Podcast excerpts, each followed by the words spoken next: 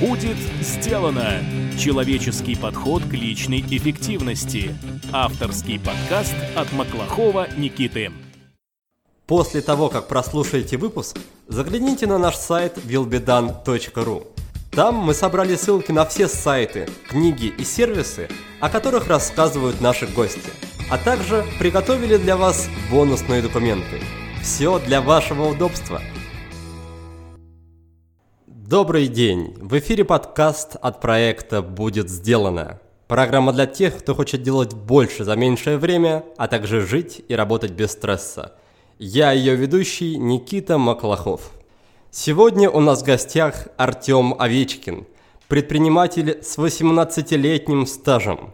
Артем владеет двумя агентствами «Матик» и «Агни», развивает школу йоги Каула и сервис для тренировки мозга Викиум, а также является основателем пяти стриптиз-клубов в Москве под брендами Virgins и Бурлеск. Мы обсудим с Артемом его предпринимательский путь. Поговорим о том, как Александр Свияж, тот самый, который был у нас в гостях совсем недавно, поверил в Артема и стал его первым ментором. Выясним, что такое шлем неадекватности и как от него избавиться. Узнаем, как можно учиться практически у любого человека, который встречается нам на пути.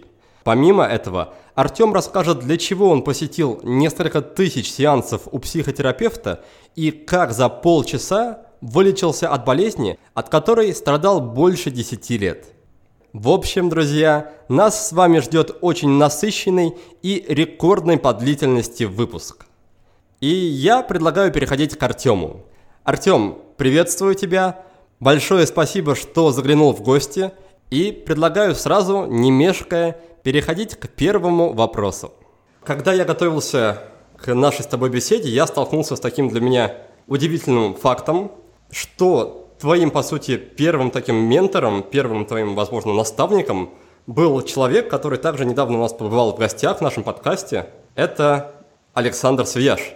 Расскажи про эту историю, как так получилось, что все настолько тесно переплетено. Там у нас в подкасте, у нас, в принципе, в виртуальном пространстве.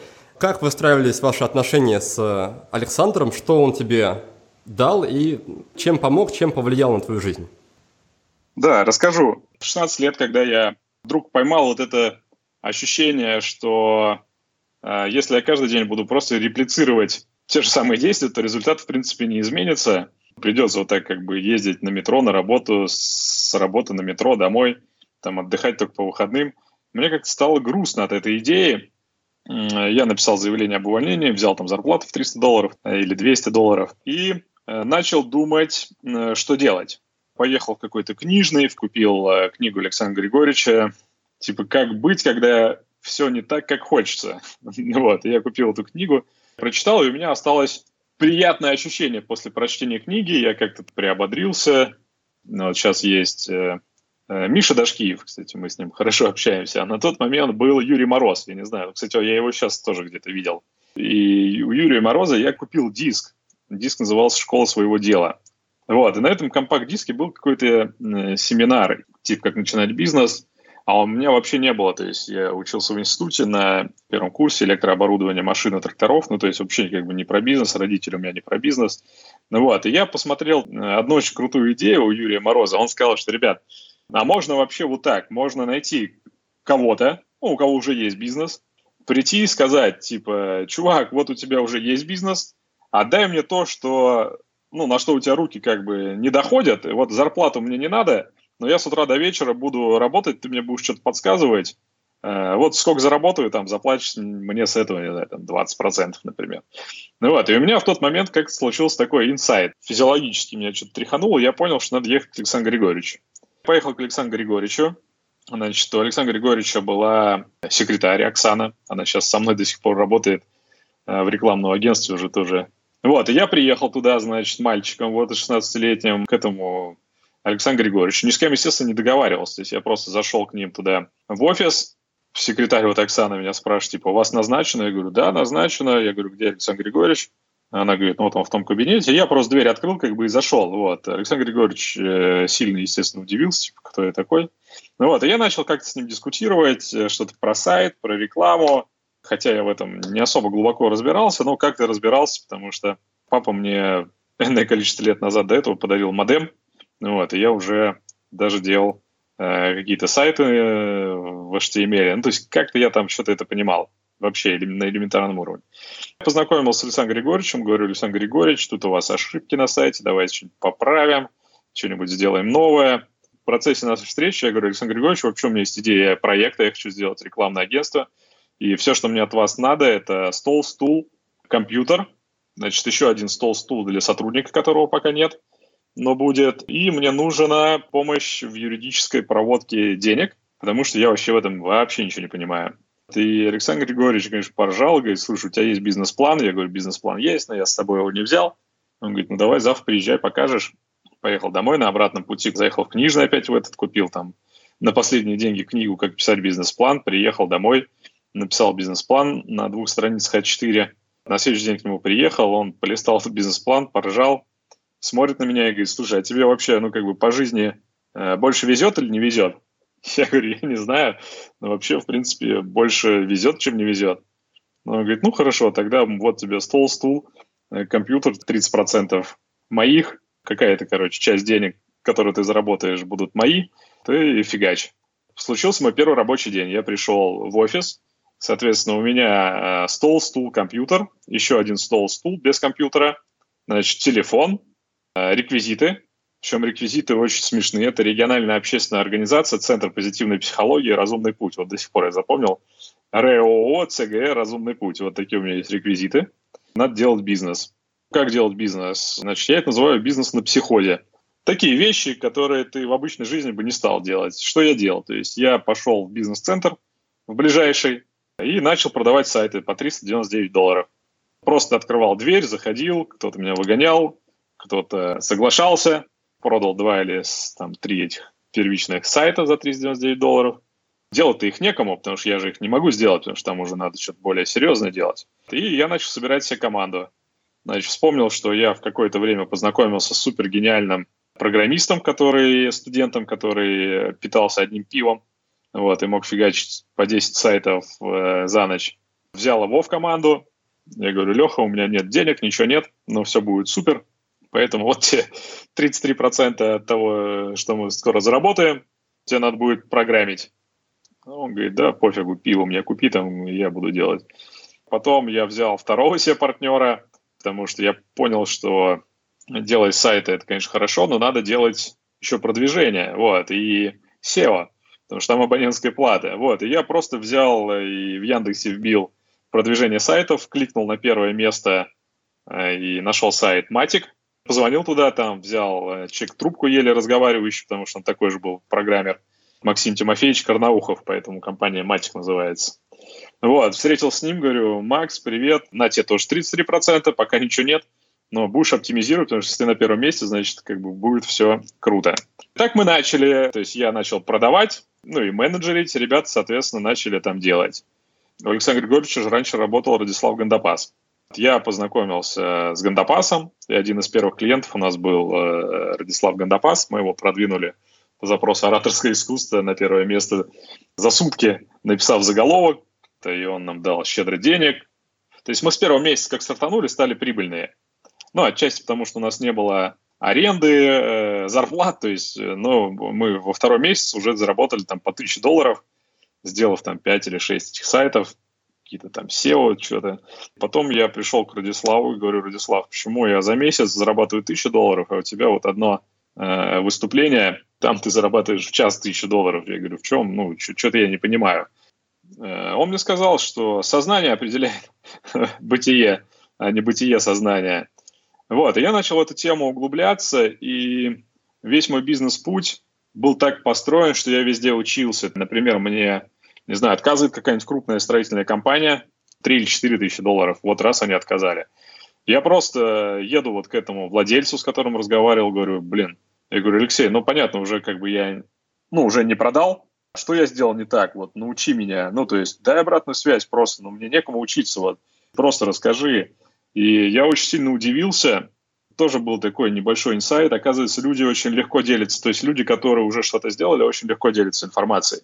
И я тогда это не понимал, то есть он меня просто принял как э, родного сына, сказал, так, садись вот на переговорах, значит, ты тут перегнул, тут не додавил, тут вот это, тут вот это, и вообще ты открытый, вот тебе, ладно, делай уже с ошибками, ну давай вот на тебе этот заказ. То есть я начал с людьми, просто еще вот там 17, 16, 17 лет, я с людьми сразу начал общаться от сердца, а не от эго.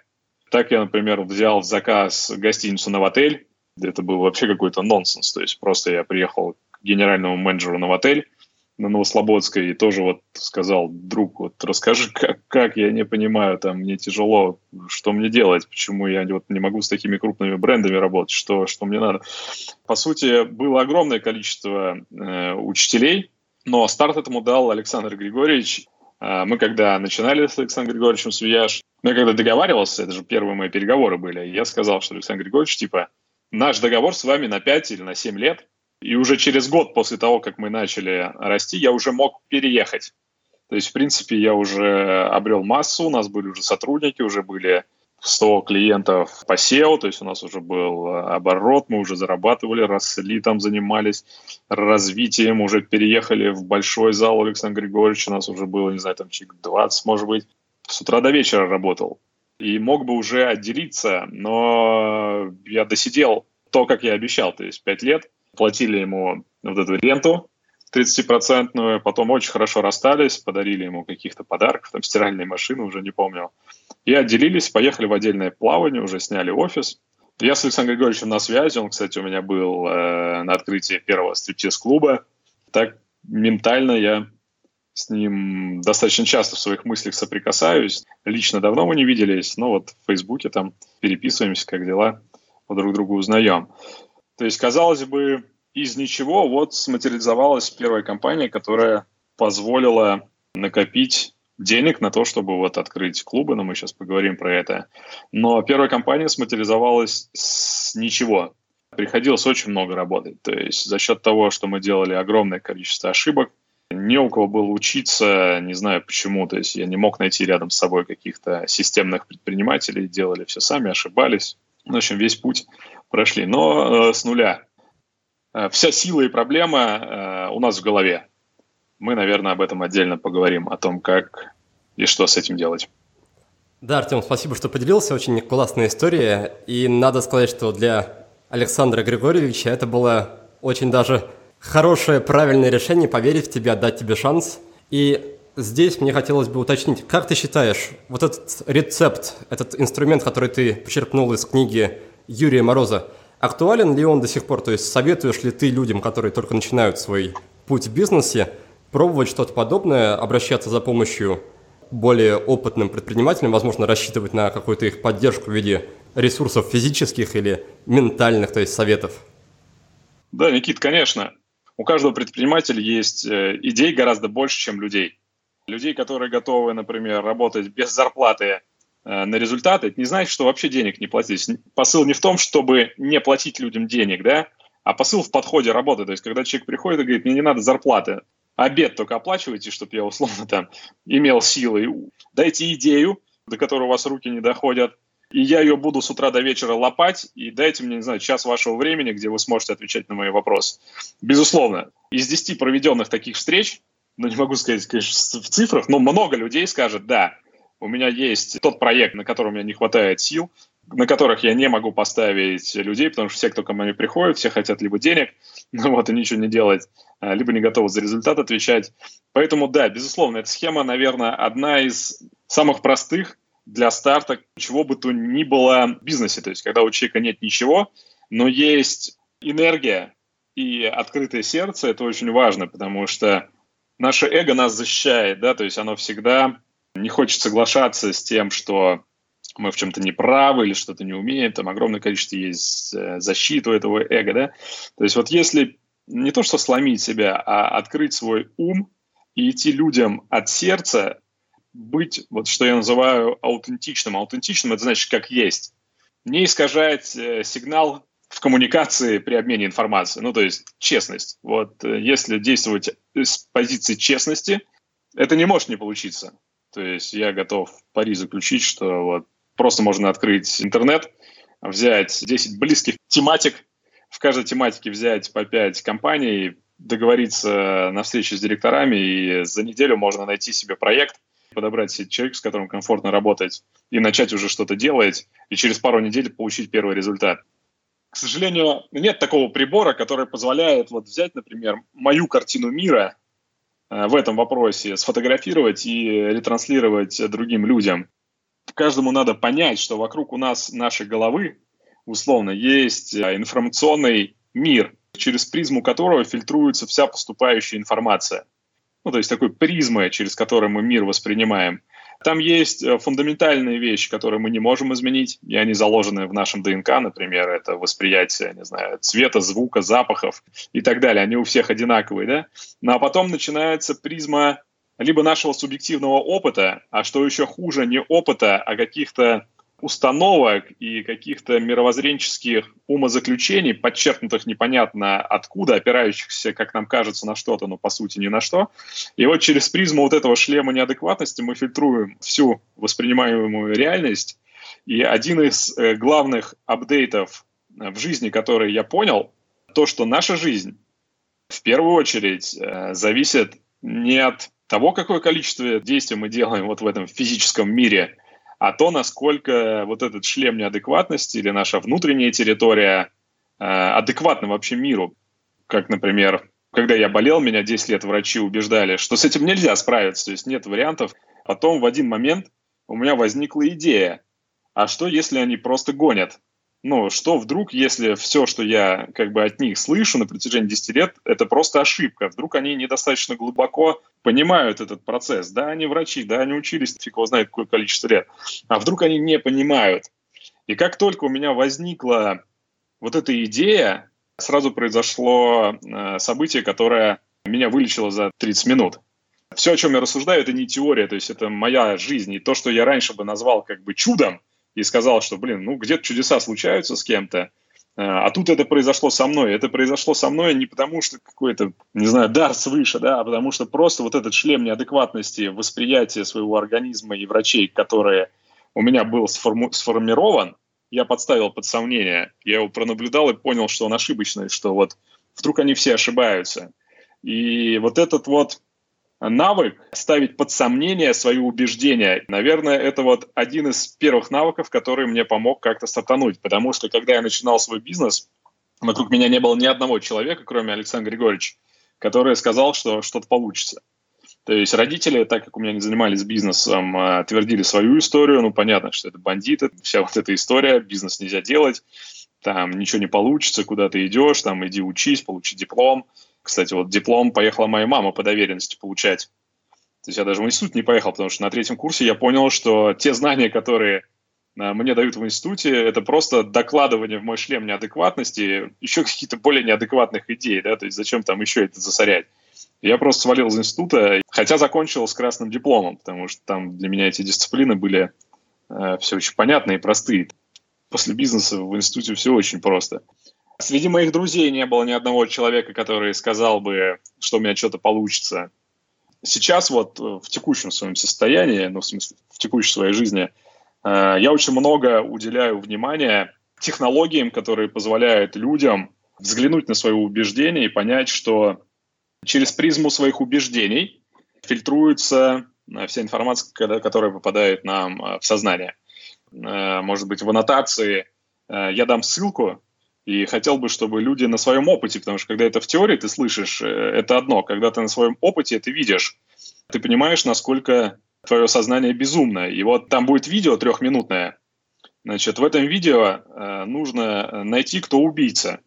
Там будет диалог, Пуаро, и нужно понять, кто убийца. Надо начать смотреть этот ролик и поставить нас на паузу, чтобы не слышать вторую часть ответа. Вот, и после того, как вы посмотрите этот э, ролик, послушать то, что я скажу. Сделаем небольшую паузу, чтобы вы могли найти и посмотреть видео, о котором говорит Артем. Ссылка есть в описании данного выпуска на сайте willbedone.ru.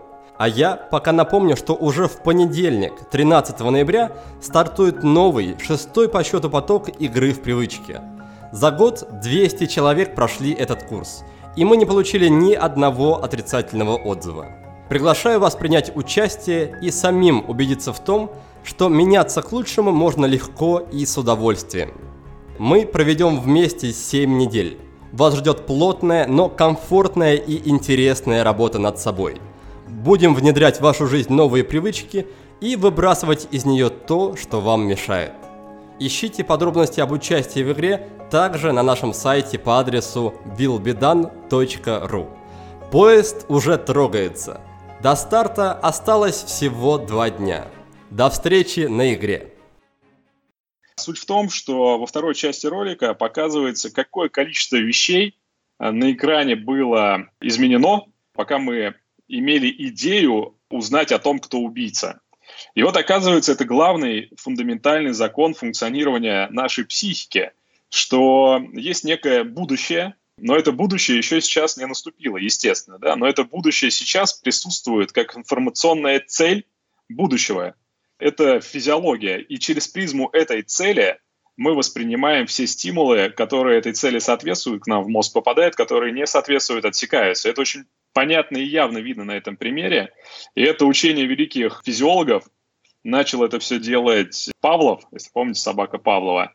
Он сначала говорил, что рефлексы определяют бытие, но в конце своей жизни начал понимать ошибочность своих утверждений и написал целый труд, называется «Рефлекс цели». Понял, что цель определяет бытие.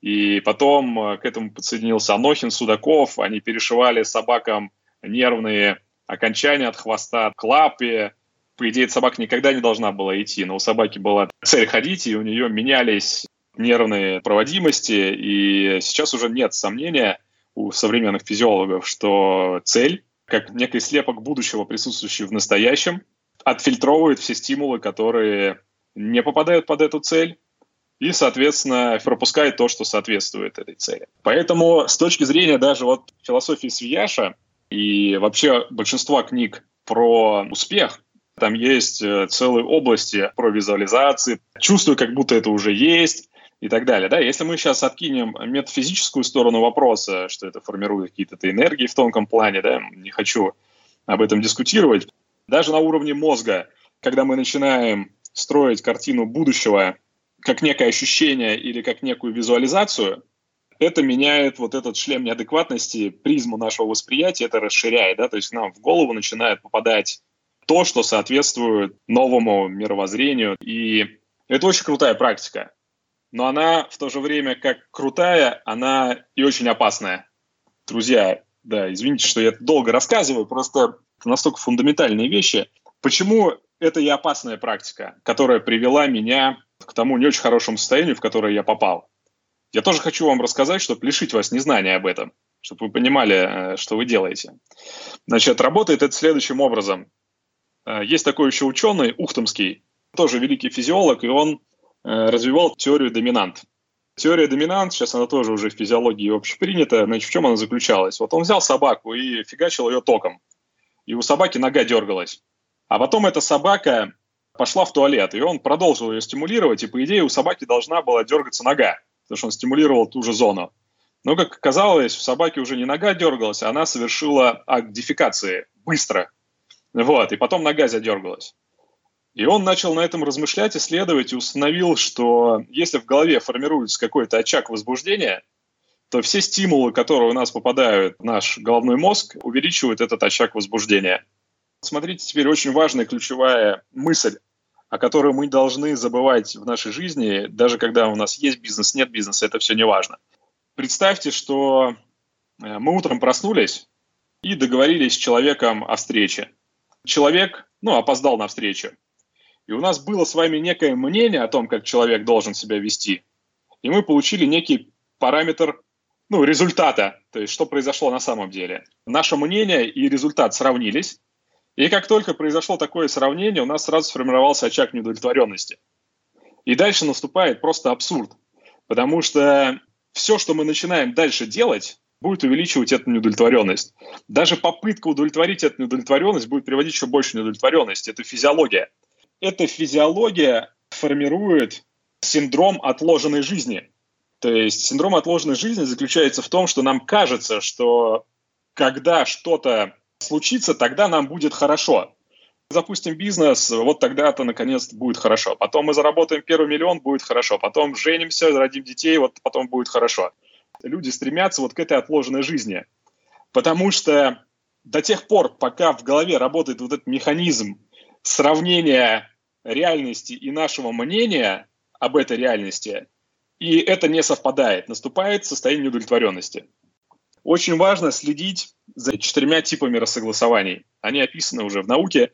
Первый тип рассогласования, когда мы имеем некое мнение относительно других людей, и эти люди этому мнению не соответствуют. У нас возникает э, ощущение обиды, Дело в том, что для физиологии вообще без разницы, какая это будет обида. Это будет всемирная обида с желанием там убить человека, или это будет просто легкое недовольство. Без разницы. Как только произошло сравнение вашего ожидания относительно других людей и факта, и вы испытали при этом какую-то отрицательно заряженную эмоцию, формируется очаг неудовлетворенности.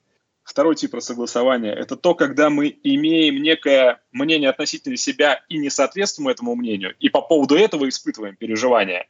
Мы поставили себе цели – и не достигли этих целей. И мы обращаем внутрь себя взгляд, сравниваем то, что мы запланировали, или там похудеть, потолстеть, поправиться, денег заработать. Без разницы, гипотез может, идей может быть огромное количество.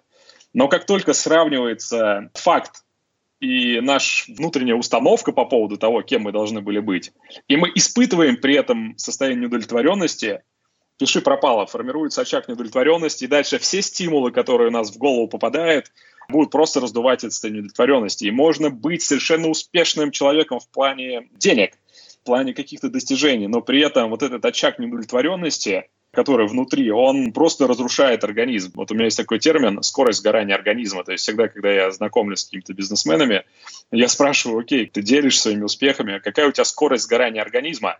То есть насколько ты живешь в состоянии счастья? Честно, не то, что ты там на публику это говоришь, вот насколько ты в моменте чувствуешь оптимальную жизнедеятельность, насколько ты счастлив.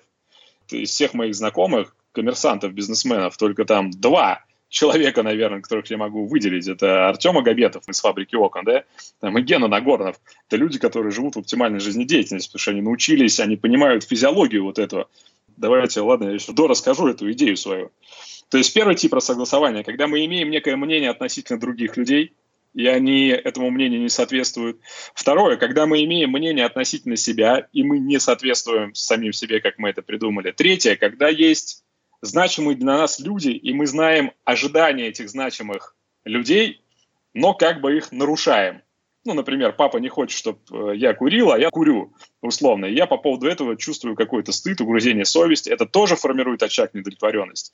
И четвертый тип согласования, когда события еще не наступили, они где-то в будущем, а, но мы уже переживаем относительно них. Почему мне не нравится слово «цель»? А мне не нравится слово «цель», потому что слово «цель» подразумевает, что мы что-то запланировали, и в случае, если мы это не достигнули, мы будем расстраиваться. Вот надо знать, что как только у нас на одном из четырех типов рассогласования сформировалась, ну, скажем, отрицательно заряженная эмоция, пиши пропало. В этот момент сформировался очаг недовлетворенности в головном мозге, и дальше, что бы мы ни делали, это будет только увеличивать этот очаг недовлетворенности.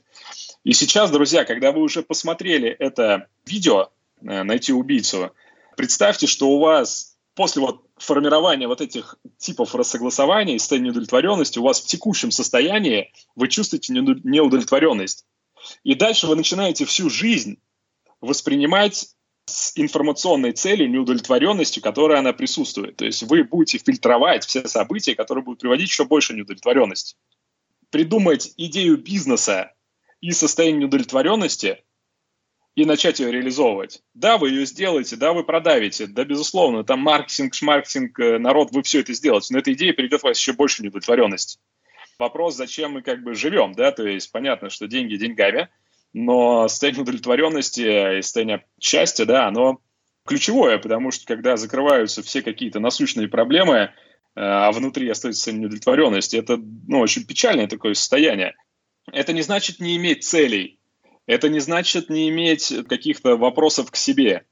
Это значит э, сменить слово «цель» на «фокус». То, на чем вы держите фокус, потому что человек опоздал на встречу, но вы не расстроились по этому поводу, да, а вы держите фокус, как сделать так, чтобы в следующий раз человек не опаздывал на встречу. и вы переходите из так называемого неэффективного мышления к эффективному. То есть вместо того, чтобы сейчас начать бороться с этим человеком, унижать, высказывать ему свои какие-то напряжения, свои переживания, да, вы сосредоточены на том, как сделать этот процесс эффективнее. И, например, говорите, так, еще раз опоздаешь, значит, декларация, 10 тысяч долларов мне заплатишь. Как бы мышление ушло в эффективное русло.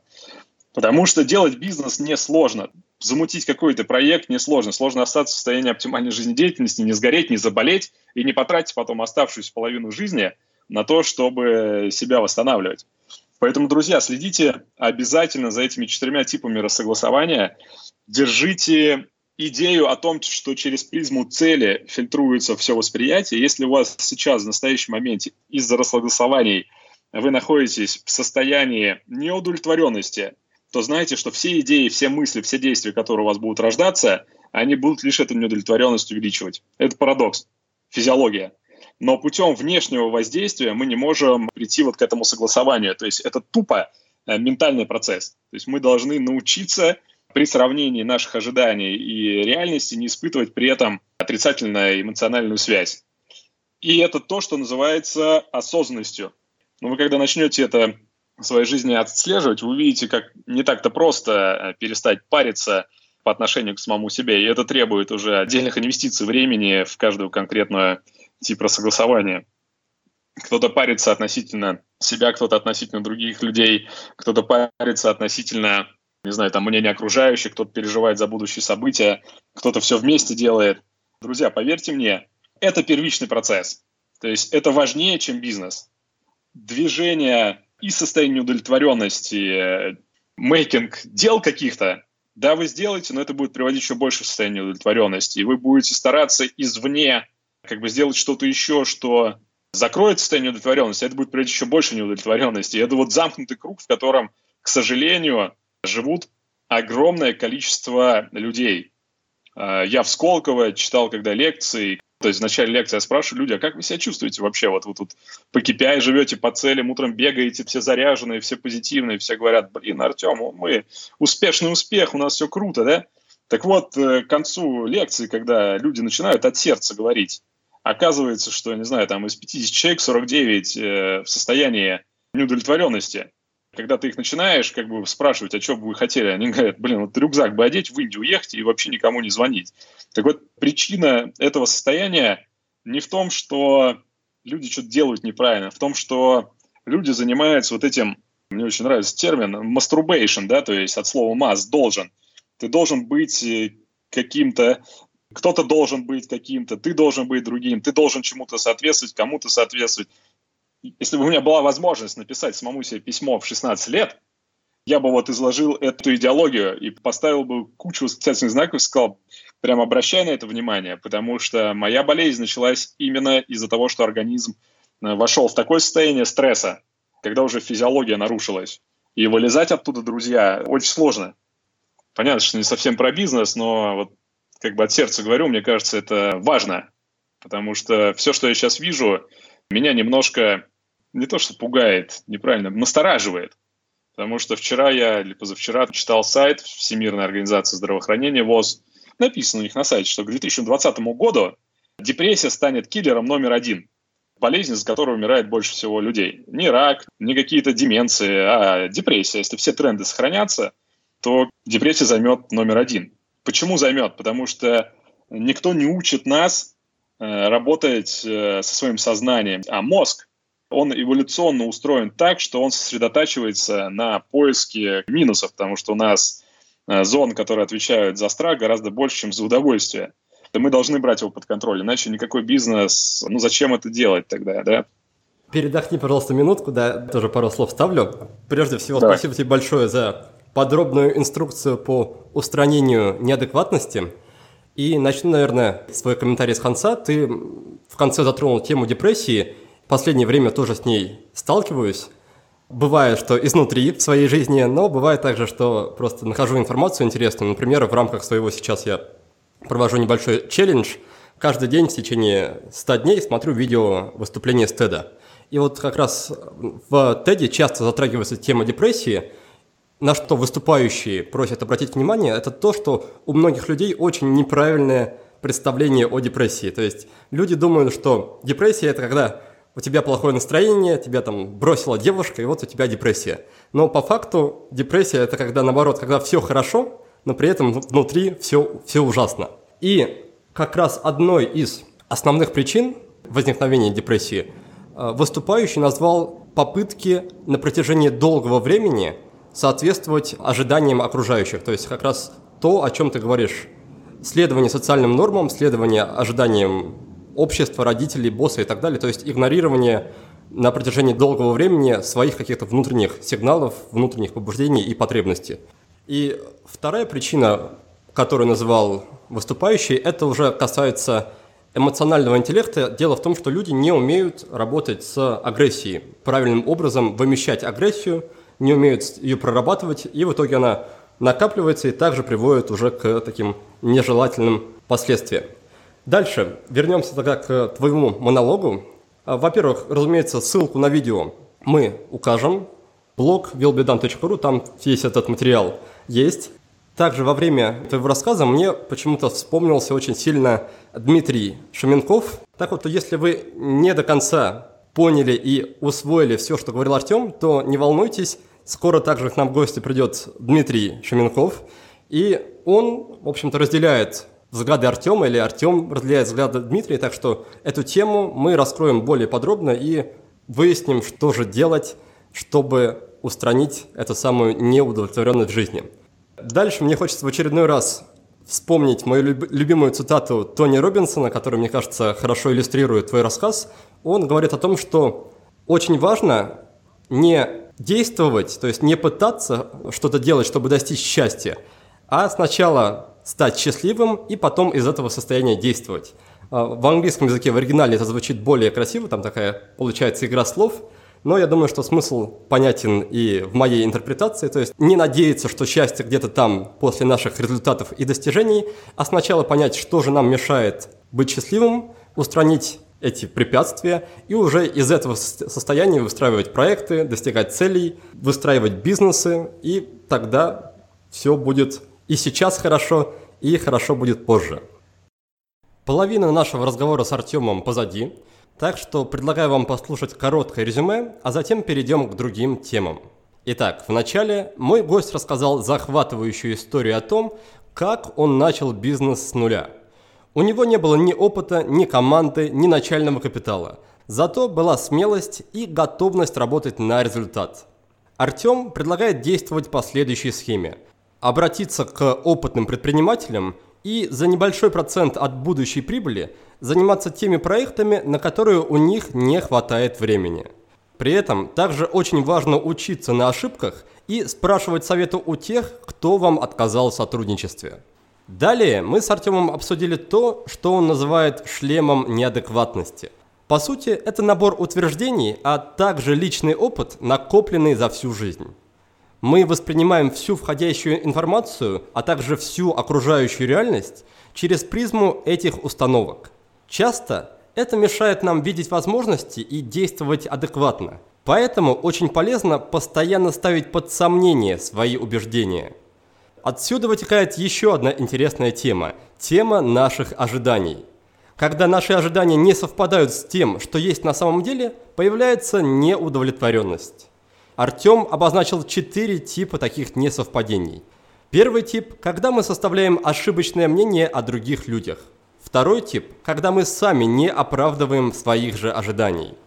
Третий тип – когда мы разочаровываем других людей. И четвертый тип – когда будущее оказывается не таким, как мы планировали. Каждый раз, когда возникает такое несовпадение, мы испытываем негативные эмоции и в мозге возникает очаг неудовлетворенности. Дальше он растет, что бы мы ни делали. Поэтому проблему надо решать в самом начале, то есть принимать вещи именно такими, какие они есть. Бороться с неудовлетворенностью бесполезно. Действовать из такого состояния тоже не стоит. Гораздо разумнее сначала прийти в позитивное состояние, стать счастливым, а уже потом из этого ресурсного состояния делать что-либо.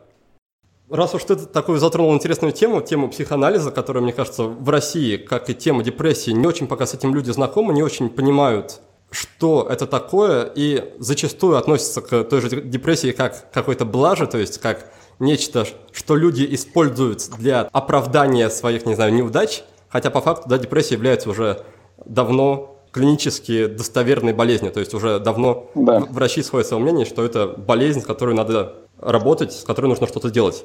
Расскажи, пожалуйста, про свой опыт в психоанализе, если это не слишком такая персональная тема. Прежде всего, мне, мне хочется узнать, как ты выдержал столько времени? Потому что зачастую людей, особенно когда дело касается лечения, у них есть ожидание быстрых результатов. Ну, если не быстрых, то хотя бы в обозримом будущем. А судя по тому, что я знаю, допустим, о западном психоанализе, там люди на протяжении всей жизни ходят к психоаналитикам и все равно там не до конца прорабатывают свои ситуации. Так вот, на что тут можно надеяться и что ты сам получал в этом плане?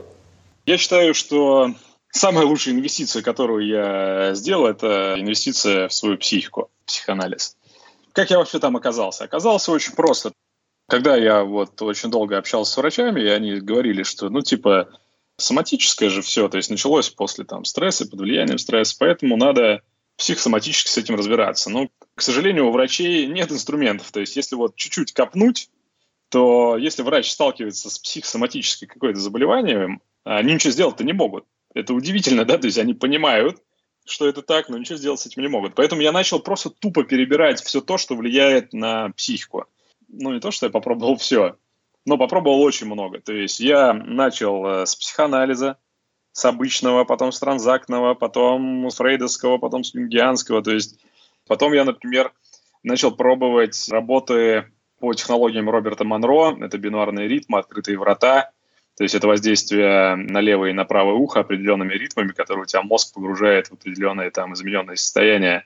Потом я пробовал э, стимуляцию мозга слабыми токами великого Кострубина. Он, правда, умер уже, но был у нас такой, который космонавтов лечил.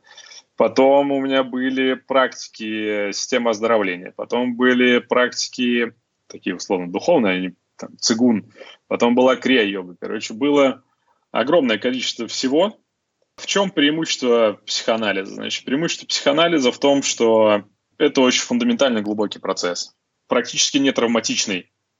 То есть, если, например, люди идут на тренинги личностного роста, которых я тоже посетил огромное количество, то, в принципе, ни один тренинг личностного роста не может оказать никакую глубокую трансформацию. То есть он может изменить человека, если человек уже до этого созрел, и этот тренинг лишь просто последний триггер. К сожалению, наша психика так устроена, что существует огромное количество проблем, которые, например, были созданы в довербальном периоде. Довербальный период – это когда у нас речи не было. И мы даже эти проблемы не можем выразить. То есть мы их можем рационализировать словами, как-то описать, но по факту они этим не являются, потому что они лежат вообще в чувственной области. И долезть туда можно ну, либо только какой-нибудь айваской, что, кстати, тоже не есть э, плохо, да?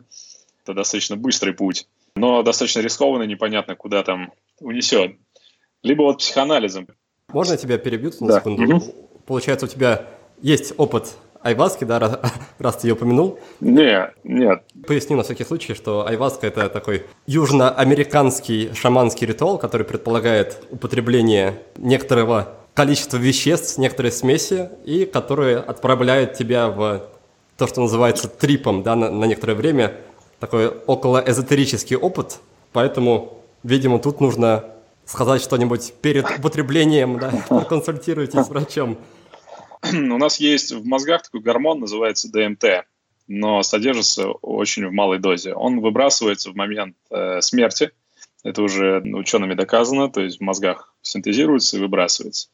Каким-то способом вот этот ДМТ содержится в лианах или в коре какого-то дерева. Но дело в том, что этот ДМТ разрушается под влиянием пищевых ферментов, ну то есть в желудке он разрушается. Аборигены нашли второе растение, которое подавляет его разрушение, и он начинает всасывать, соответственно, начинает оказывать влияние. Это шаманы, то есть это просто им сказали, что нужно делать, потому что из 10 тысяч растений только одно, которое подходит вот к этой коре. Вот. А так это ДМТ, называется молекула духа, которая отстреливает сознание, и человек летит напрямую к создателю. Как говорят, кстати, очень многие известные люди сейчас прошли эти практики. И, например, я смотрел интервью Стинга, Стинг тоже бахнул айваску. И я читал интервью одного шамана, он сказал, что они сейчас привлекают специально известных людей к себе на ритуалы, чтобы эти люди потом, которые имеют влияние на какую-то массу людей, чтобы они начали транслировать им правильные ценности. Потому что э, есть даже клиники лечения наркотической зависимости через айваску. Это парадоксально, но вот есть исследования, которые показывают, что человек даже с героиновой зависимостью после трех-четырех э, трипов айваски э, заканчивает употребление наркотиков, потому что он имеет непосредственно общение с вселенским разумом и понимает всю абсурдность своих действий, и у него все заканчивается. То есть там очень глубокие переживания. В чем минусы? Наверное, только в том, что это неконтролируемое переживание. Людям Запада, как бы мы все-таки больше левополушарные, да, как бы логика А плюс Б плюс С плюс Д. Когда начинаются вот эти неконтролируемые переживания, э, становится немножко не по себе. Но я ничего против не имею вообще. Я понял в своей жизни одно. У меня не осталось никакого мнения ни почему бы то ни было. То есть я принимаю абсолютно все концепции, я не отрицаю никакие концепции, я просто как белый лист, потому что когда я был в Индии последний энное количество лет назад, и там мастер показывал мне какие-то чудеса, как там какие-то вещи материализуются, что-то там течет с иконы, я пытался найти там какой-то химический подвох, то он э, взял лист бумаги и говорит, слушай, вот лист бумаги — это все знания во Вселенной, которые накоплены людьми вообще, все, что существует. Вот обведи на этом листе бумаги то, насколько ты вообще понимаешь э, мир, хотя бы там с физической точки зрения, с квантовой, там, насколько ты все это понимаешь, вот действительно понимаешь. И я, там, не знаю, сантиметр обвел, понял иллюзорность своих знаний относительно того, что существует на самом деле. И его фраза была очень крутая. Он говорит, слушай, а как вот ты имеешь какое-то мировоззрение, опираясь на вот эту э, сантиметр на сантиметр какую-то черточку, о том, что вообще может быть, что не может быть. И я тогда на самом деле об этом очень плотно задумался, и это опять же коррелирует с моим взглядом о фокусах, в смысле не цирковых, а фокус внимания, да, о том, что вот мы настолько вот этот свой психический шлем неадекватности напичкали какими-то убеждениями, которые мир просто отфильтровывают и не позволяют нам его воспринимать. Мне на самом деле это очень близко, и часто удивляет то, насколько люди цепляются именно за какие-то научные подтверждения. Здесь я, разумеется, не призываю сразу становиться поклонниками эзотерики, э, что-то такое, но тут скорее проблема в том, что пока люди не получат какое-то авторитетное подтверждение, да, по их мнению авторитетное, они даже не станут смотреть в эту сторону. И это уже расстраивает, и поэтому лично я и сам практикую, всех призываю быть прагматиком в жизни. То есть сначала проверять все на практике, а потом делать уже выводы из этого и искать какие-то этому подтверждения. Потому что зачастую на одни и те же события до сих пор 150 разных точек зрения, и все они вроде как подтвержденные, все они вроде как научные. И если ты будешь ждать, пока придет какой-то окончательный авторитет, ты так рискуешь прожить всю жизнь, в общем-то, ничего полезного не привнеся в свою жизнь, то есть не используя никаких полезных инструментов. Согласен. Я тебя немножко перебил, давай тогда вернемся к вопросу психоанализа. Ты говорил о том, что многие проблемы, они возникают еще а, во время довербального периода, и, в общем-то, это как раз затрудняет их проработку. Да, и как раз психоанализ э, позволяет туда добраться. Но это, правда, дорого, долго и геморройно. Вот. Меняться надо тогда, когда плохо что-то. Ну, потому что если у человека все хорошо, нафига ему вообще что-то делать? То есть он живет, ему хорошо, у него все получается, там, не знаю, отношения как-то строит. Блин, здесь счастлив, здесь счастлив, здесь счастлив. И таких людей как бы тоже немало. И тогда, наверное, ну, вообще ничего не стоит делать. Но если мы сталкиваемся с проблемами, надо идти к аналитику. Именно не психологу, а психоаналитику. И я объясню, почему. Если, например, есть какая-то проблема, и мы этой проблемой начнем делиться с близкими для нас э, людьми, например, с друзьями, то эти друзья, ну, скажем так, э, дадут интерпретацию э, вашей проблемы, исходя из их проблемы, которая у них есть. То есть вы всегда будете смотреть в некое, ну, как бы искаженное такое зеркало, да, правды нигде нет, то есть честности нигде нет. Все люди будут излагать вам свой контент. Более того, что если, например, кто-то из близких начнет вас внимательно слушать ваши переживания, то это приведет к переносу. Есть такой термин в психологии называется перенос. То есть вы бессознательно на человека, который слушает ваши проблемы, перенесете свои проблемы, не будете это понимать, но будете испытывать к этому человеку какое-то неприятное переживание, рационализируете их до, например, что человек, не знаю, зубную щетку неправильно станет, и начнете просто ругаться. Хотя истинная причина была в том, что человек позволил вам вылить на него ваши переживания, и он не умеет с этими переживаниями работать. Это очень такой опасный момент. То есть даже э, с женами, с мужьями, не знаю, с близкими родителями можно обсуждать то, что происходит между двумя людьми. Как только обсуждение касается того, что происходит внутри кого-то, через определенное количество часов такого деления наступает перенос. Поэтому в психоанализе, например, есть прям сразу, то есть с психоаналитиком вы вначале сразу договариваетесь, что когда вы начнете ненавидеть психоаналитика, вы еще должны там отходить 10 раз, чтобы он вам объяснил, что сейчас начался процесс сопротивления или переноса. Тоже очень много удивлялся, думаю, блин, а, ну за что мне его ненавидеть? По сути, он же мне ничего не делает, то есть он просто молчит или просто что-то показывает, какие-то взаимосвязи, ну то есть там что анализирует. Да, такой процесс наступает через какое-то определенное количество часов, наступает перенос вашего внутреннего бессознательного э, недовольства на этого человека, и вы начинаете просто психоаналитика ненавидеть. Это удивительно. Начинаете избегать встречи, например, то есть просто не хотите общаться с человеком, он вам неприятен, да? Почему неприятен? Вы себе начинаете придумывать, что у него голос там такой, или он не совсем понимает, но по сути это э, работает процесс переноса. Первая тема, которая важна, получить объективнее, чем от друзей и от близких обратную связь, зеркало, потому что психоаналитик вам нейтрален, он вас не любит и не боготворит, да, он ноль. И в этом нуле вы можете э, увидеть, ну, как бы отразить э, свою психику и увидеть ее. Это первая тема. Вторая тема. К сожалению, наша психика так устроена, что вы не можете себя понять дальше определенного уровня. Как только вы погружаетесь достаточно далеко и начинаете соприкасаться с тем, что угрожает эго, как некие установки, а эго может иметь какие-то установки, которые уже сейчас для вас неэффективны, ну, например, вот отстаивать свою точку зрения, да, как только вы подходите к этой правде сами с собой, эго защитит свою позицию. И это называется защита психики, можно вбить там, в Гугле, посмотреть, они там тоже все описаны. Рационализация, замещение, вымещение, все это уже изучено, описано. Ну вот, психоаналитика – это тот ресурс, опираясь на который вы можете провалиться глубже в понимании себя. Это второй момент. Третий момент, который тоже оказался для меня важный, это то, что в процессе а, регулярного психоанализа у вас появляется пространство метафорически, в котором вы просто можете излагать весь контент, который у вас есть в голове. Без разницы. Будь то слова, фразы, ощущения, неважно что. То есть вы берете и просто выгружаете определенный контент энное количество раз в неделю куда-то.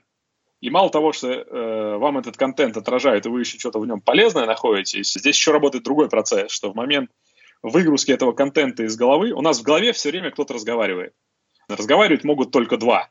Два участника, ну, если нет какой-то шизы, да, то говорят два. Взрослый ребенок, например. И вот до тех пор, пока мы из головы не начнем регулярно выгружать вот этот вот контент, новых мыслей э, нет, ну, они не могут внутри родиться, потому что э, башка занята постоянно вот этими диалогами. А здесь появляется пространство, где вы выгружаете этот диалог, появляется возможность подсоединиться третьему игроку, например, там, родителю или взрослому, ну, это метафорические, да, конструкции психики, которые помогают проинтегрировать психику на всех ее уровнях. Это четвертый момент, да. Пятый, наверное, еще основной, который я хочу сказать момент, это то, что э, любая мысль, которая в голове перемалывается, особенно, например, обиды, какие-то навязчивые идеи относительно самого себя, будущего мира, там чего угодно, да, это мысль, но по сути на, это же мысль, которая задействует нейроны, то есть это же где-то происходит. И эти нейроны тратят энергию. Поэтому, когда начинают психические проблемы разрешаться, э, становится больше энергии. Прям на буквальном смысле, то есть мозг перестает тратить энергию на пережевывание вот этих идей. И ладно бы эти идеи еще находились в сознании, так 95% э, наших мыслей нами не осознаются. Если, например, вы сейчас, не знаю, коснетесь каких-то исследований и посмотрите, ну, условно, если вам, например, дадут выбор налево пойти или направо, вы осознаете какое-то решение, но до момента вашего осознания, за 20 секунд назад уже было принято решение. которая не осознавалась. То есть, по сути, мысль где-то в глубине, так метафорически можно представить, родилась, и за 20 секунд всплыла, и вы ее просто пронаблюдали. Но вы спутали момент формирования идеи и когда она всплыла. Целая наука, нейрофилософия, да, но это о чем говорит? О том, что если мы не осознаем наше бессознательное, это не значит, что его нет. Оно продолжает перемалывать огромное количество информации. Практическая ценность какая всей этой информации? В том, что разбираясь э, с более глубинными, вытесненными какими-то переживаниями, травмами, идеями, это высвобождает просто колоссальный ресурс энергии. То есть хочется что-то делать, двигаться, нет недостатка энергии. Отлично. Давай, Артем, еще буквально пару слов про психотерапию обсудим. Я слышал такой тезис, такое мнение, что выбирая специалиста в этом направлении – Важнее всего ориентироваться именно на внутренние ощущения, насколько тебе человек симпатичен, насколько вы с ним как-то резонируете. Так вот, вопрос к тебе. Как много врачей, специалистов ты сменил за все время работы в этом направлении, и как ты сам выбирал этих людей? Вопрос очень хороший, но он как бы с подвохом. То есть, безусловно, вот это нравится, не нравится, это главный критерий выбора аналитика. Но вопрос, что человек, который находится в малочувственном состоянии, у него нравится не нравится искажены. Я тут изучал недавно, как абориген австралийский живут, меня очень поразило. Они живут в триединой концепции жизни. Значит, концепция их называется 24-часовое сновидение. Не сновидение, а именно сновидение. И они говорят, что вот есть сновидение, есть сновидение и есть реальность. Это аборигены. Все истинное зарождается сначала в сновидении – если мы достаточно чувствительны, мы с помощью снов, когда спим, видим ну, как бы отголоски вот этого сновидения и можем как-то сны интерпретировать, какие-то решения принимать с поправкой вот на первичную материю, да, на сновидение. Их практика заключается в 24-часовом сновидении. То есть это быть в контакте вот с этим глубинным сновидением. Они, например, утром просыпаются, ложатся на берегу, у кого куда тело потянет, не с позиции ума, а с позиции вот этого глубинного ощущения сновидения, вот этих сполохов, тот тем и занимается. Тут детей идет делать, кто-то на охоту, кто-то там работает. То есть я к чему говорю? К тому, что э, нравится и не нравится могут быть искажены какими-то, опять же, мировоззрениями нашими, да, надо вот как-то не мозгом чувствовать, а вот сердцем и понять, что это еще действительно сердце чувствует, а не мозг дополняет, да, поэтому выбрать с позиции нравится-не нравится достаточно сложно. Потому что тот, кто не нравится, может быть гораздо эффективнее, чем тот, кто нравится. Первично, безусловно, э, нравится, не нравится. Я за свою жизнь сменил не так много аналитиков на самом деле. Три. Вот сейчас я занимаюсь с Олегом по скайпу, очень удобно, я никуда не езжу, время не трачу на дорогу. Но у нас есть такой механизм, называется зеркальные нейроны. Ну, то есть, если взять, например, обезьяну, посадить напротив другой обезьяны, к обоим, значит, сделать МРТ, и вот одна банан поднимает, у второй светится точно такая же зона в голове, которая поднимает банан, хотя она сидит. Ну, то есть, по сути, с точки зрения зеркальных нейронов, э, мы неотделимы друг от друга, потому что когда вы видите, что происходит что-то с другим человеком, у вас активируются те же зоны мозга, что у него. По сути, это такая нейрофизиологическая основа эмпатии, потому что когда мы, допустим, совершаем какое-то действие или какое-то гримаса появляется на нашем лице, перед этим действием или этой гримасой зарождалась какая-то эмоция – и когда другой человек, копируя с помощью вот этих зеркальных нейронов, копируя наши действия, почти незаметно копируя их, он, по сути, начинает чувствовать то же самое, что и мы чувствуем. То есть это позволяет как раз создавать эмпатию между людьми. Да, и здесь же эффект вечеринки, эффект похорон, да, когда грустный человек приходит на вечеринку, ему становится весело, когда веселый на похороны, ему грустно. Тоже отчасти задействован механизм зеркальных нейрон, поэтому э, социальная группа, в которую мы включены, это один из самых главных вопросов нашего мира ощущения, то есть насколько эта социальная группа светит своими нейронами согласованно с нами. Так вот, я могу сейчас сказать, что психоанализ отчасти это вот зеркальная нейронная практика. Представим, что есть картина мира у психоаналитика и, у, например, у меня. И у меня моя картина мира в каком-то аспекте искажена. То есть, например, мне привито чувство вины. Аналитик, он же сам проходит огромное, то есть если это правильный аналитик, он сам проходит э, обязательно психоанализ, то есть это такой как бы замкнутый круг. То есть сам психоаналитик ходит к другому психоаналитику обязательно, чтобы поддерживать свою картину мира в чистоте. При контакте этих картин мира, э, если у психоаналитика картина мира выровнена в этом аспекте, да, у вас она выравнивается автоматически. Вам так очень часто было. То есть вы просто с психоаналитиком говорите, ну, в смысле, вы даже не говорите, вы просто ему выговариваете, например, 40 минут какой-то контент. Когда вы закончили это говорить, вы все поняли. То есть у вас отпало какое-нибудь чувство вины, так щелк, как бы, и вы такой, блин. И мозг начинает думать, блин, за что я ему бабки-то плачу? Я позвонил по скайпу ему, 45 минут с ним разговаривал. Он просто кивнул головой меня и сказал, ну ладно, там, до вторника. Ты раз и решил проблему свою, да? И это происходит именно за счет вот таких обменов картин мир. Поэтому это, с одной стороны, как и суперэффективно для человека обмен вот этими картинами мира, также и очень страшно. Потому что у меня есть пример, когда один человек попал к психоаналитику, и у этого человека была ключевая проблема взаимоотношения с мамой, а у психоаналитика это была проблема не проработана. На бессознательном уровне, то есть, и там мама еще умерла, психоаналитика. И это чуть не кончилось глубокими депрессивными диагнозами просто вовремя остановились, ну и там вытащили другими способами человека. Вот. Но понять это, к сожалению, заранее никак нельзя. Ну, либо по рекомендации какого-то, не знаю, глубокого практика, ну, то есть я вам порекомендую кого-то, я уже картину мира, там, Олега, например, свою психоаналитику, ну, понимаю, где он силен. Главное, что мы должны в своей жизни научиться развивать и практиковать и направить туда усилия, это самочувствие. То есть мы должны внутри себя иметь компас. То, что сейчас происходит, это круто или не круто, да? И отличать вот это тонкое чувствование от э, психических конструкций, которые могут входить в сопротивление, потому что мы от них избавляемся, да? И это вот, ну, как бы осознанность. К сожалению, простого ответа здесь нет. Поэтому выбирайте психоаналитика по наитию, нравится, не нравится. Ну и плюс, конечно, э, регалия, то есть есть люди, которые отучились два года, есть люди, которые учились там последние 15 лет. Качество совершенно разное. Сейчас я не понимаю, как люди живут без психоанализа. Это, честно, конечно, абсурдное заявление, но я вижу, какое количество проблем могло бы не быть в бизнесе между партнерами, между сотрудниками, если бы у человека была просто регулярная, честная обратная связь от человека, который понимает, как работает психика.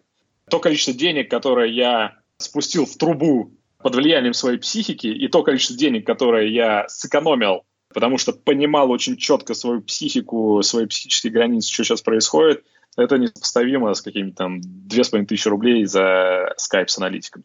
Но это лучшая инвестиция.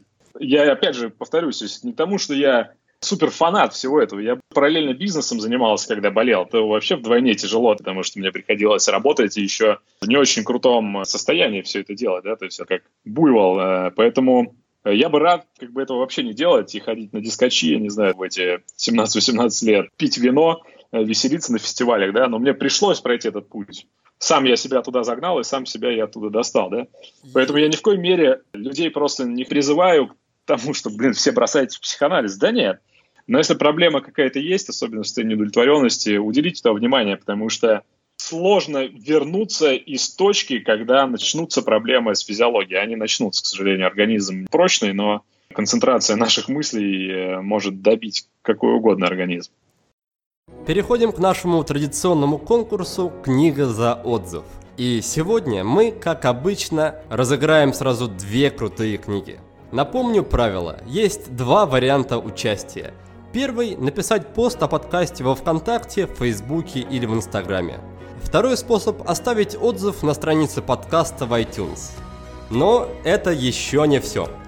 Если вы не выиграете одну из книг от наших партнеров, то мы отправим вам свою. От проекта будет сделано. Это новая электронная книга на основе подкаста о личной эффективности и обо всем, что с нею связано. Переходим к призам. И первый от издательства Альпина – это книга Стивена Шапиро – она называется «Здесь и сейчас. Как вырваться из плена целей и радоваться жизни». Иногда людям кажется, что цели им только мешают, потому что создают гонку и излишнее напряжение. Тем, кто так думает, эта книга точно понравится, потому что ее автор предлагает жить вообще без целей. Он считает, что вместо этого нужно поставить в центр впечатления и наслаждение текущим моментом. Что из этого может получиться, узнает наш сегодняшний победитель Эдуард Полетаев. Спасибо тебе за пост в Инстаграме и поздравляю тебя с победой. Второй приз выиграла наша слушательница с ником в iTunes Катринка, нижнее подчеркивание Н. К тебе отправляется роскошная книга под названием «Зажги себя. Жизнь в движении», которая посвящена влиянию физической активности на мозг. Ее автор – доктор медицины Джон Рейти, и он знает буквально все о том, как с помощью тренировок справиться со стрессом, прокачать интеллект и улучшить настроение. Подарок предоставлен нашими друзьями из издательства «Миф», за что им огромное спасибо. Еще раз поздравляю наших победителей, а всех остальных, дорогие друзья, я призываю также делиться своими впечатлениями о подкасте. Помимо участия в розыгрыше, вы тем самым очень и очень нам помогаете – если ты не против, давай в итоге снимем завесу с интриги, в чем заключалась болезнь и каким образом ты ее в итоге проработал за буквально 30 минут. Болезнь в чем заключалась? Никто не знал, к сожалению, в чем она заключалась, но звучало это так. Болезнь соединительной ткани, невыявленная этиология. Да? Проявлялось это в огромных количествах проблем с кожей на всех уровнях, включая кожу лица и так далее. И выглядело это очень как бы стрёмно. То есть люди из метро там, бывало, выходило рядом со мной, когда я ехал. Я так прожил э, 10 лет. Долго это все нужно рассказать. Фактически это получилось так, что путем определенного изменения вот этого своего шлема неадекватности, когда я на мир посмотрел чуть шире, я познакомился с человеком. Этот человек, Сан Саныч, это врач, обычный врач, остеопат. Я когда к нему попал, оказалось, что я на протяжении это вот сюрреализм, да, то есть я на протяжении, не знаю, 10 лет три раза в неделю ходил мимо его дома. Объехал очень много. В Китае меня лечили, там, в Европе, тут, тут, тут, лучшие умы, да. Оказывается, я мимо ходил каждый день, 4-5 раз в неделю ходил мимо дома, в котором вот жил, живет сейчас э, Сан Саныч Степа. Он меня когда увидел, он на меня посмотрел и сказал, Артем, проблема-то понятна? Я говорю, в смысле понятно? Он говорит, ну вот ты испытал стресс, из-за стресса случился спазм э, в тонком кишечнике, поэтому токсины попадают в кровь, там, типа, вот сейчас я там все поправлю. И что-то поковырял, меня так чуть трясануло, и вот через три дня там все прошло. Удивило-то меня другое, что в институт в Питере есть основной институт, шесть лет они учат врачей-остеопатов. У них на руках медицинский диплом. Остеопатия включено в реестр э, медицинских профессий, да? Значит, врач-остеопат. Он легкими нажатиями ставит органы на место. Ну, то есть это не в этом суть, а в том, что на шестом курсе, например, их обучают биодинамической остеопатии. Врачей. Что такое биодинамическая остеопатия? Вы приходите к остеопату, он закрывает глаза и видит внутри своего мысленного экрана точку, где у вас проблема в теле. И этому учат в институте э, остеопатии с официальными медицинскими дипломами. Мне это просто разорвало мой шлем неадекватности.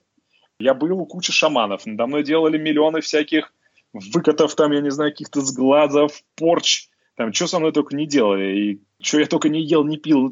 И здесь просто, ну, обычное обучение остеопатов. То есть он закрыл глаза и увидел проблему, а проблема просто была, была расположена так, что туда медицина не может долезть. То есть это надо делать исследования и сверху, и снизу. И то этот спазм не фиксируется приборами. А руками фиксируются врачей, которые 6 лет учатся. Мне показывал, как их учат. Я не знаю, он берет, например, книгу в три тома, кладет эти три тома на нитку и сверху, ведя по книге, чувствует, как под книгами лежит нитка. И мне это разорвало мозг. Я изучил потом остеопатию, я понял, что это на наука, то есть там все понятно, вектора, сюда-сюда, там физиология. Но обучают в институте врачей биодинамическому видению, где доктор остеопат закрывает глаза и видит просто у себя внутри проблему и решает ее, ну, это из области того, что мне пришлось принять. Несколько лет ушло на то, чтобы я это принял, потому что мой мозг э, после 10 лет борьбы вот этой медицинской, он просто говорил, ну, непонятно, я не понимаю, то есть как так, ну, то есть что такое? А оказалось, что это вот так существует в мире. В тот момент я понял, что вот этот шлем неадекватности, который у нас каждый есть, он отфильтровывает такое количество возможностей в жизни. Это первично, чем нам надо заниматься. То есть видеть эти ограничения, понимать, убирать разными практиками, там, визуализациями, чем угодно. Наш мир фильтруется через призму нашего восприятия вот этого шлема неадекватности. И меня жизнь поставила в упор перед фактом, который случился, но мой шлем неадекватности, даже когда это случилось, продолжал придумывать какие-то истории, пока я вот несколько лет не потратил на то, чтобы просто уже понять, что вот мир на самом деле не такой, как у меня в голове, а существует огромное количество всего. Артем, спасибо большое, что поделился своей историей. Мне кажется, особо ценно во всем этом то, что история рассказана не человеком, популяризатором эзотерики или остеопатии, а именно бизнесменом, предпринимателем, то есть, который никак не связан с этой темой и все равно сталкивается и не может, в общем-то, отрицать уже существование этого факта и всей этой истории. Ну, давай, наверное, перейдем тогда к менее, не знаю, менее глубоким, что ли, менее духовным mm-hmm. вопросам. Из того, что ты рассказывал в самом начале, я сделал такой вывод, что одна из основ твоего успеха в бизнесе и в жизни – это то, что ты постоянно учишься. Учишься через книги, допустим, вспоминая историю с Юрием Морозом, учишься у наставников, вспоминая Александра Свияша и Гандапаса, учишься, по сути, у каждых своих клиентов, которые не стали твоими клиентами в итоге. Это тоже очень важно. Но мне бы хотелось узнать в последние лет 5-10, какие более-менее формальные образования, курсы, программы обучающие ты проходил – и что на тебя больше всего повлияло на становление тебя как человека и на становление тебя как предпринимателя? Ничего не проходил. Ну, в смысле, много чего проходил, но ничего из того, чтобы я мог отметить, э, я не наблюдал. Потому что первую половину от прожитой жизни э, я провел, как э, ты правильно заметил, в активном чтении, изучении кучи всякой информации. Сейчас я могу сказать, что делать это не надо. Не то, что учиться не надо, а надо учиться по-другому. То есть я когда разложил свою жизнь, отметил на этой жизни ну, какие-то значимые изменения, я понял, что все эти значимые изменения так или иначе связаны с правильно поставленным вопросом в этот момент. Не с количеством информации, которая была напихана в голову по маркетингу, там, я не знаю, по здоровью, а с правильно поставленным вопросом, на который я начал искать ответ. И моя точка зрения, что обучение ради обучения – это ну, дурь. В голову можно загрузить огромное количество информации, которая оттуда выветрится. Я проходил тренинги мнемотехники, то есть я могу запоминать огромное количество объема информации. Парадокс, например, вот полезный тренинг. Я прошел тренинг по запоминанию информации у Богдана Руденко, очень крутой чувак из Киева. Четко, логически, все расписано по минутам, вся жизнь парень научил меня запоминать. Почему я пошел туда? Я пошел туда просто потому, что не мог запоминать имена. И мне это надоело что-то. Я вот задал себе вопрос и пошел учиться. И научился запоминать э, лица, имена, там, по 60, по 100 человек, вообще не вопрос. Но меня настолько это увлекло, что я параллельно еще прошел вообще все у него курсы по английскому и по всему, по всему. Парадокс в том, что из всего я в жизни использую только запоминание лиц и имен. Несмотря на то, что я могу прямо сейчас запомнить, не знаю, всю книгу, слайды какие-то, все что угодно, да? Но что толку от того, что у меня этот навык есть? Э, он мне не нужен, да? Вот имена нужны. И то же самое в жизни. Учиться надо, ища ответ на конкретный вопрос. И вот здесь и есть задача поставить такой вопрос, найдя ответ на который произойдет какое-то значимое изменение. И во всех моих компаниях, даже если мы возьмем, например, стриптиз-клубы, да, когда произошло значимое изменение, когда я поставил себе вопрос, вопрос звучал так. Вдруг все маркетологи, которые у меня работают, все рекламные агентства, которые там со мной сотрудничают, излагают какие-то идеи, которые ничем не подкреплены. И я начал просто их спрашивать. Ко мне приходит кто-нибудь и говорит, вот мы там сделали такой макет. Я говорю, а почему такой? Ну вот э, дизайнер так сделал. Я говорю, а почему дизайнер так сделал? И я вдруг понял, что там пустое что из 10 гипотез, которые мне сотрудники э, приносят, 10 гипотез пустые. Значит, что значит пустые? Они опираются либо на мнение этого человека о том, как должно быть, это совсем плохо. Чуть лучше, когда это субъективный какой-то прошлый опыт, то есть он где-то получил результат и пытается его привнести сюда, э, либо просто я так думаю. И вот я задал вопрос, а что будет? Ну, то есть, что мне надо сделать, чтобы каждая гипотеза, которая у меня внедрялась сейчас в бизнесе, была научно обоснована? И все, я пришел к очень эффективной модели управления бизнесом. Да, я пришел вот к модели хади-циклов. Ну, почему хади? H – гипотеза, A – action – действие, дальше дата – сбор данных, и A – интерпретация данных. И я понял, что теперь тупо все гипотезы, которые я буду внедрять, должна, должны под собой иметь э, научно обоснованное ну, какое-то исследование. Иначе я просто это не буду делать. Я начал внедрять только те гипотезы, которые научно обоснованы. И оказалось, что это дало феноменальный рост всех метрик, потому что из 10 гипотез срабатывала теперь не одна, а срабатывало 9. И не потому, что я такой гениальный, да, а потому что я просто научился правильно задавать вопросы в Google, ища какие-то социальные эксперименты там, ну или еще что-то. Отвечая на вопрос об обучении, да, пока в голове нет никаких вопросов, э, учиться не надо. То есть либо надо идти на обучение, как задать себе правильный вопрос, если такое существует, да, но никак не просто слушать какие-то семинары по маркетингу там и так далее. То есть только через вопрос. Но это мое мнение. Я-то надеялся сейчас услышать о том, что ты где-то изучал работу мозга, основу для того, что сейчас стало твоими знаниями по нейромаркетингу. Нет, все это не то, это все только локальные вещи, да, а более общие это именно задавание вопроса.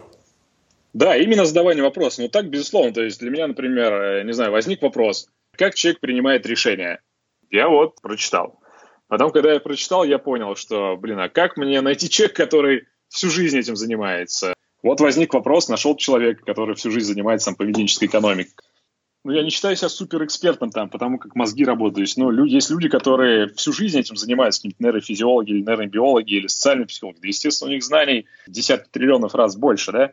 Просто у меня есть вопросы, как мне вот это сделать? Или что мне надо и узнать, чтобы это заработало? Поэтому никакого фундаментального напичкивания информации у меня нет. Но здесь есть некий парадокс в том, что вопрос может возникнуть только с тем объектом внутри у нас, который внутри у нас есть. Ну, вот, то есть, если, например, э, я задам вопрос, как построить зоопарк для мышиного оленя, а есть такое животное, а у вас в голове нет э, понятия мышиного оленя, да, то мы дискутировать не сможем. И у вас такой вопрос не родится. Но все равно вопрос основа. Вопрос может звучать так, что чего в моей голове нет, чтобы возник какой-то вопрос на, не знаю, там, миллион, миллиард долларов за месяц. Первое, что нужно сделать, это найти вот эти объекты через этот вопрос, в которых вообще потенциально есть миллиард долларов, не знаю, там, биткоин или там еще что-то, да. Но вопрос первичен всегда. Иначе это просто такая мозговая поломойка, да, то есть просто информация заходит, выходит, заходит, выходит, заходит, выходит. Поэтому я только через вопросы двигаюсь и стараюсь, наоборот, себя ограничить от излишков информации. Многие просто люди читают книги, потому что книги содержат еще некую мотивационную составляющую, ну или какие-то курсы, да. У меня такой необходимости нет, потому что я сам себя могу мотивировать, демотивировать, и как бы мне не нужна чужая энергия. Поэтому если отбросить вот эту какую-то эмоционально мотивированную э, движуху, которая через книги, через обучение, то есть ты на обучение пошел, ничего толком не узнал, но зарядился и начал делать, да, то только вопросы. Напоследок хотел тебя бы попросить рассказать пару слов о том, как ты выстраиваешь свою жизнь и выстраиваешь управление всеми шестью бизнесами. У нас в самом первом выпуске подкаста был Евгений Хощингов. Он управляет удаленно пятью бизнесами.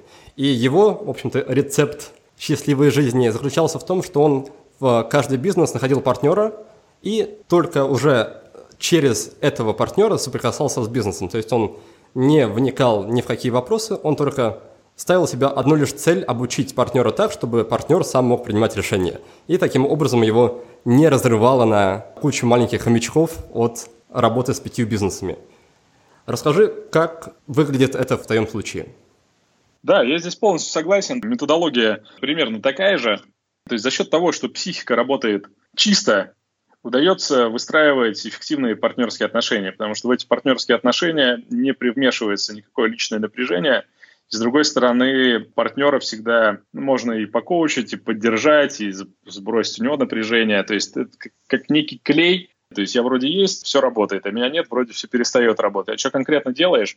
Непонятно. По сути, да, то есть взаимодействие идет с несколькими людьми, и взаимодействие идет на уровне управления по хади-циклам. Наш мозг так устроен, что он не может думать абстрактно. То есть, чтобы наш мозг эффективно думал, надо задавать конкретные объекты, над которыми думать. То есть, если мы, например, садимся с партнером и говорим, так, что бы сделать, чтобы больше денег заработать? Мозг будет предлагать огромное количество вариантов от минус бесконечности до плюс бесконечности.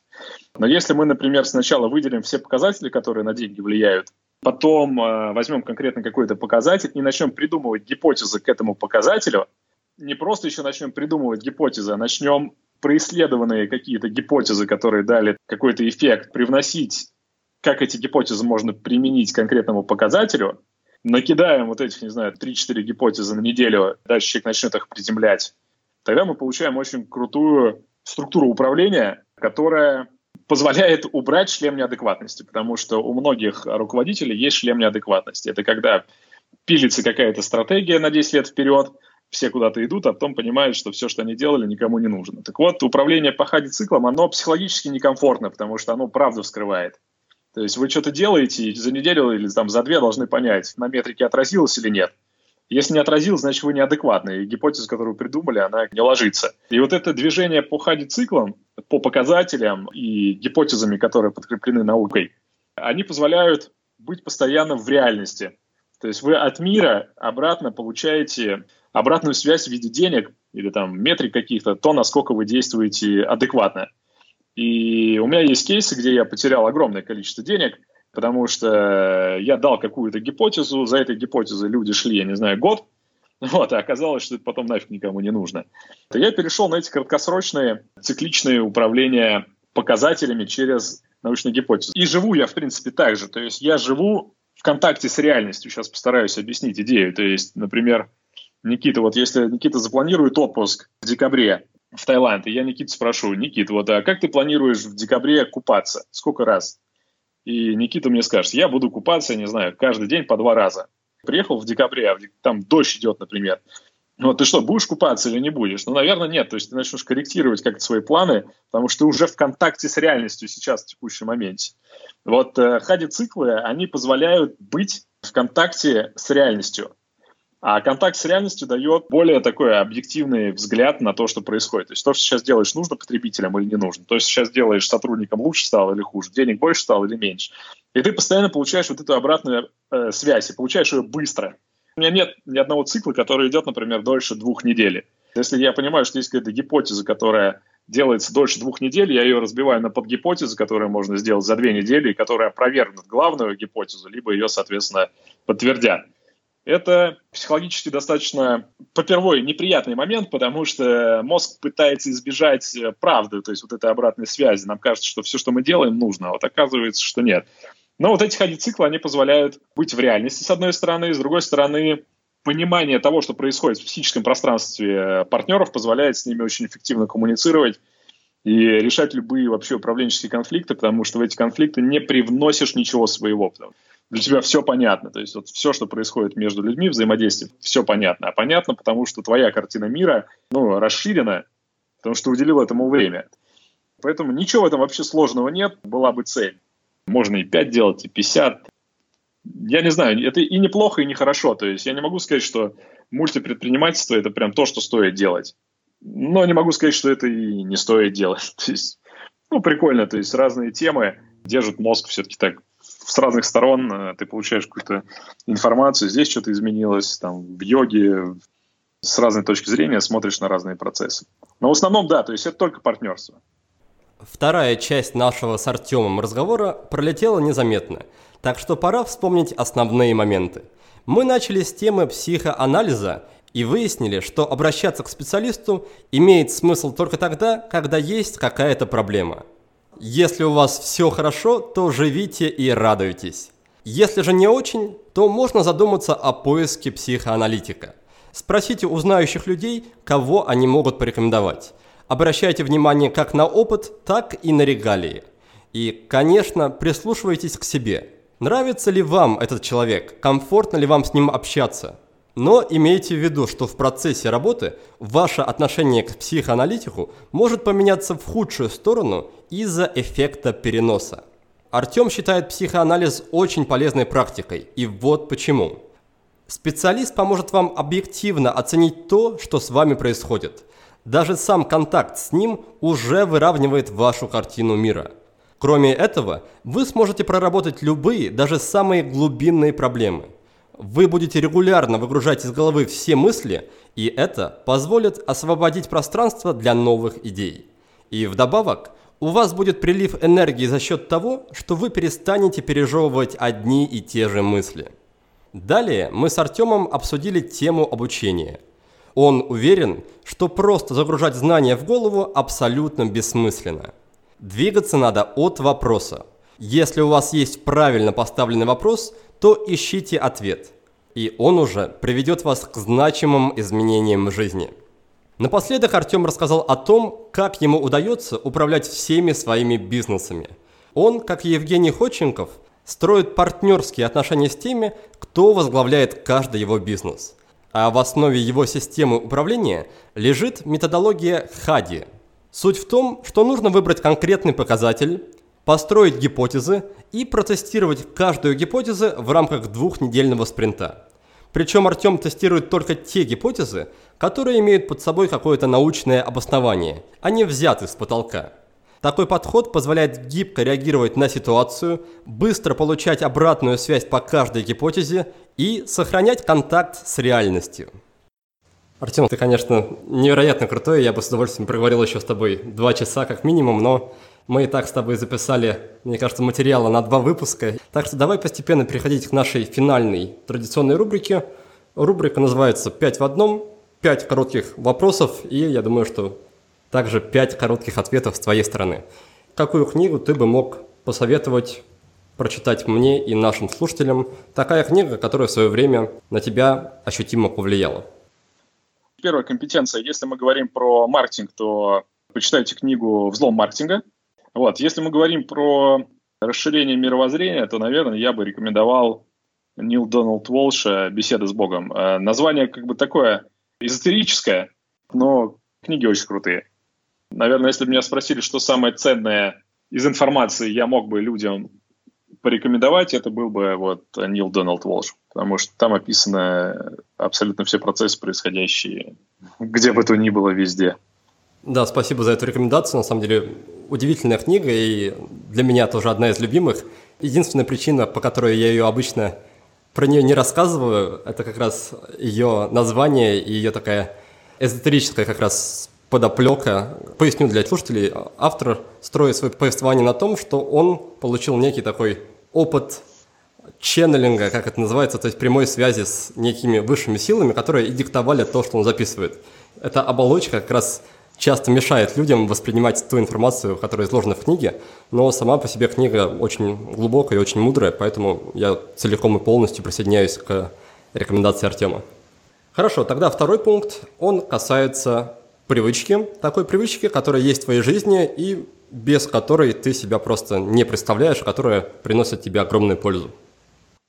Представим, что у нас в психике есть два потока. Один поток направлен на формирование потребности, ну, то есть нам всегда кто-то внутри говорит, типа, что он хочет, не знаю, там, пить, есть, э, не знаю, бизнес, денег там и так далее, да, то есть он всегда в состоянии неудовлетворенности и потребности. Второй поток – это, наоборот, поток удовлетворенности. То есть мы сели, встали, поели, попили, хорошо, вкусно покушали, не знаю, посмотрели на что-то прекрасное. Очень э, уникальная привычка и очень круто жизнь э, облегчает – это фиксировать фокус внимания на потоке удовлетворенности не на потоке неудовлетворенности, куда у нас мозг автоматически скатывается, да, а на потоке удовлетворенности. То есть даже в самой плохой мысли цепляться за хорошее, за, за какую-то часть хорошего. В мыслях даже цепляться, да, я не говорю про то, что мы там видим, кушаем, слышим. И это формирует коробочное мышление. Коробочное мышление, когда каждая следующая мысль меньше по объему, чем предыдущая. То есть, ну, условно, в негативе это работает так. То есть человек что-то плохое подумал, следующая мысль, которая рождается, меньше предыдущей, и как бы фокус негатива сужается. Это такой же процесс можно как бы делать наоборот. Любая мысль, которая нам кажется какой-то грустной, в ней можно зацепиться за какую-то хорошую идею, э, как хорошее слово, и следующая мысль родится из этой коробочки хорошей, следующая еще из коробочки хорошей, и потом в итоге у нас мышление всегда будет акцентировано на потоке удовлетворенности. Вот это круто. То есть мне очень нравится эта привычка. Единственное, что я делаю постоянно, это отслеживаю состояние удовлетворенности. А если коротко это сформулировать одной фразой, как бы это называлось? Держать фокус на том, что удовлетворяет, там, где хорошо. Видеть что-то хорошее, видеть что-то красивое. Когда есть, если еда самая отвратительная, значит, почувствовать вкус какой-нибудь одной рисунки, но та, которая вкусная, не знаю. То есть фокус на хорошем. Хорошо, тогда третий пункт – это сервис. Даже не так, не, не только сервис, а любой инструмент, все что угодно, что тебе как-то облегчает жизнь. Значит, единственное, чем я пользуюсь, это таймер для медитации. Называется Insight Timer. Бесплатная программа. Можно задать таймер, просто молчать и знать, что тебя разбудит этот таймер, если ты вдруг там уснешь. Я им тоже пользуюсь на регулярной основе и добавлю, что там есть в том числе аудиомедитации и аудиомедитации от людей, которые были гостями нашего подкаста. Поэтому, если хотите, чтобы ваше обучение медитации проходило под руководством опытных специалистов, то обратите внимание на это приложение и на эти медитации. Значит, uh-huh. четвертый пункт – это вопрос. Вопрос такой, который ты бы рекомендовал задавать людям, самим себе, чтобы прийти к каким-то переменам, возможно, трансформациям внутри почему именно так я думаю, почему именно так. Нет ли в этом какой-то ошибки или какой-то предвзятости или какого-то мировоззрения, которое укоренилось. То есть почему именно вот так я думаю, почему у меня такая мысль, почему у меня такая установка, почему? Короче, главный вопрос, почему это так? Спасибо. И пятый пункт – это рекомендация фильма. С того, что вот интересно, это «Ангела». Мне нравится этот французский, по-моему, он фильм. Если не ошибаюсь, это Люк Бессон снимал, да? По-моему, да. Хорошо, тогда подведу итоги. У нас получились две книги. Это Фил Барден «Взлом маркетинга» и книга Дональда Волша под названием «Беседа с Богом». Привычка – это привычка держать фокус на позитиве. Сервис – это приложение для медитации Insight Timer. Вопрос – почему я думаю именно таким образом? И фильм – это фильм Люка Бессона под названием Ангел А. Ну что же, Артем, спасибо тебе большое за насыщенную беседу. Я лично получил от нее огромное удовольствие. И напоследок я выделяю полминуточки, минутку нашим гостям, чтобы они могли чуть-чуть себя порекламировать и направить наших слушателей туда, куда бы они хотели направить, чтобы слушатели познакомились с тем, что делает гость. Друзья, спасибо за то, что слушали. Надеюсь, что-то вам было здесь полезное.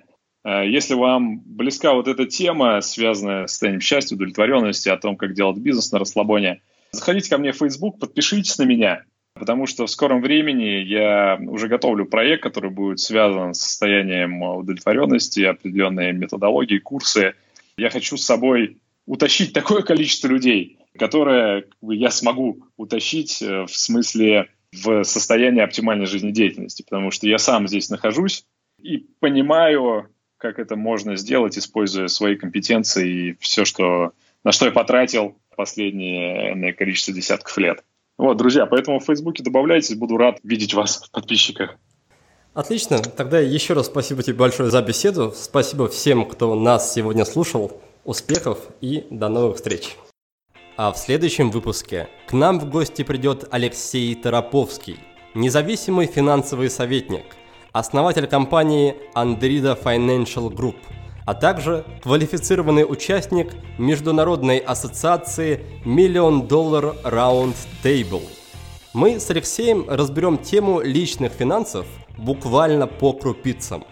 Обсудим, на чем можно экономить без снижения уровня жизни, как извлекать ощутимую пользу из кредитных карт, что нужно говорить начальству, чтобы получить повышение – а также что такое личный финансовый план и чем он может быть полезен. Поговорим обо всем этом и о многом-многом другом. Я же прощаюсь с вами до следующей субботы. Успехов! Вы прослушали очередной выпуск подкаста от проекта «Будет сделано». Чтобы вы могли извлечь из него еще больше пользы, я оформил для вас специальные бонусные документы. В них в очень удобном и красивом виде – собраны все самые главные идеи и рекомендации от наших гостей по каждому выпуску. Напишите пару приятных слов на странице подкаста в iTunes или опубликуйте ссылку на подкаст на своей странице в любой из социальных сетей, а после этого напишите мне в личные сообщения или на почту, и я буду рад отправить вам эти бонусные документы. Также не стесняйтесь присылать мне обратную связь, вопросы, идеи и комментарии а я, в свою очередь, приложу все усилия к тому, чтобы каждый выпуск был интереснее и насыщеннее предыдущего. Оставайтесь с нами, и все самое важное в жизни будет сделано.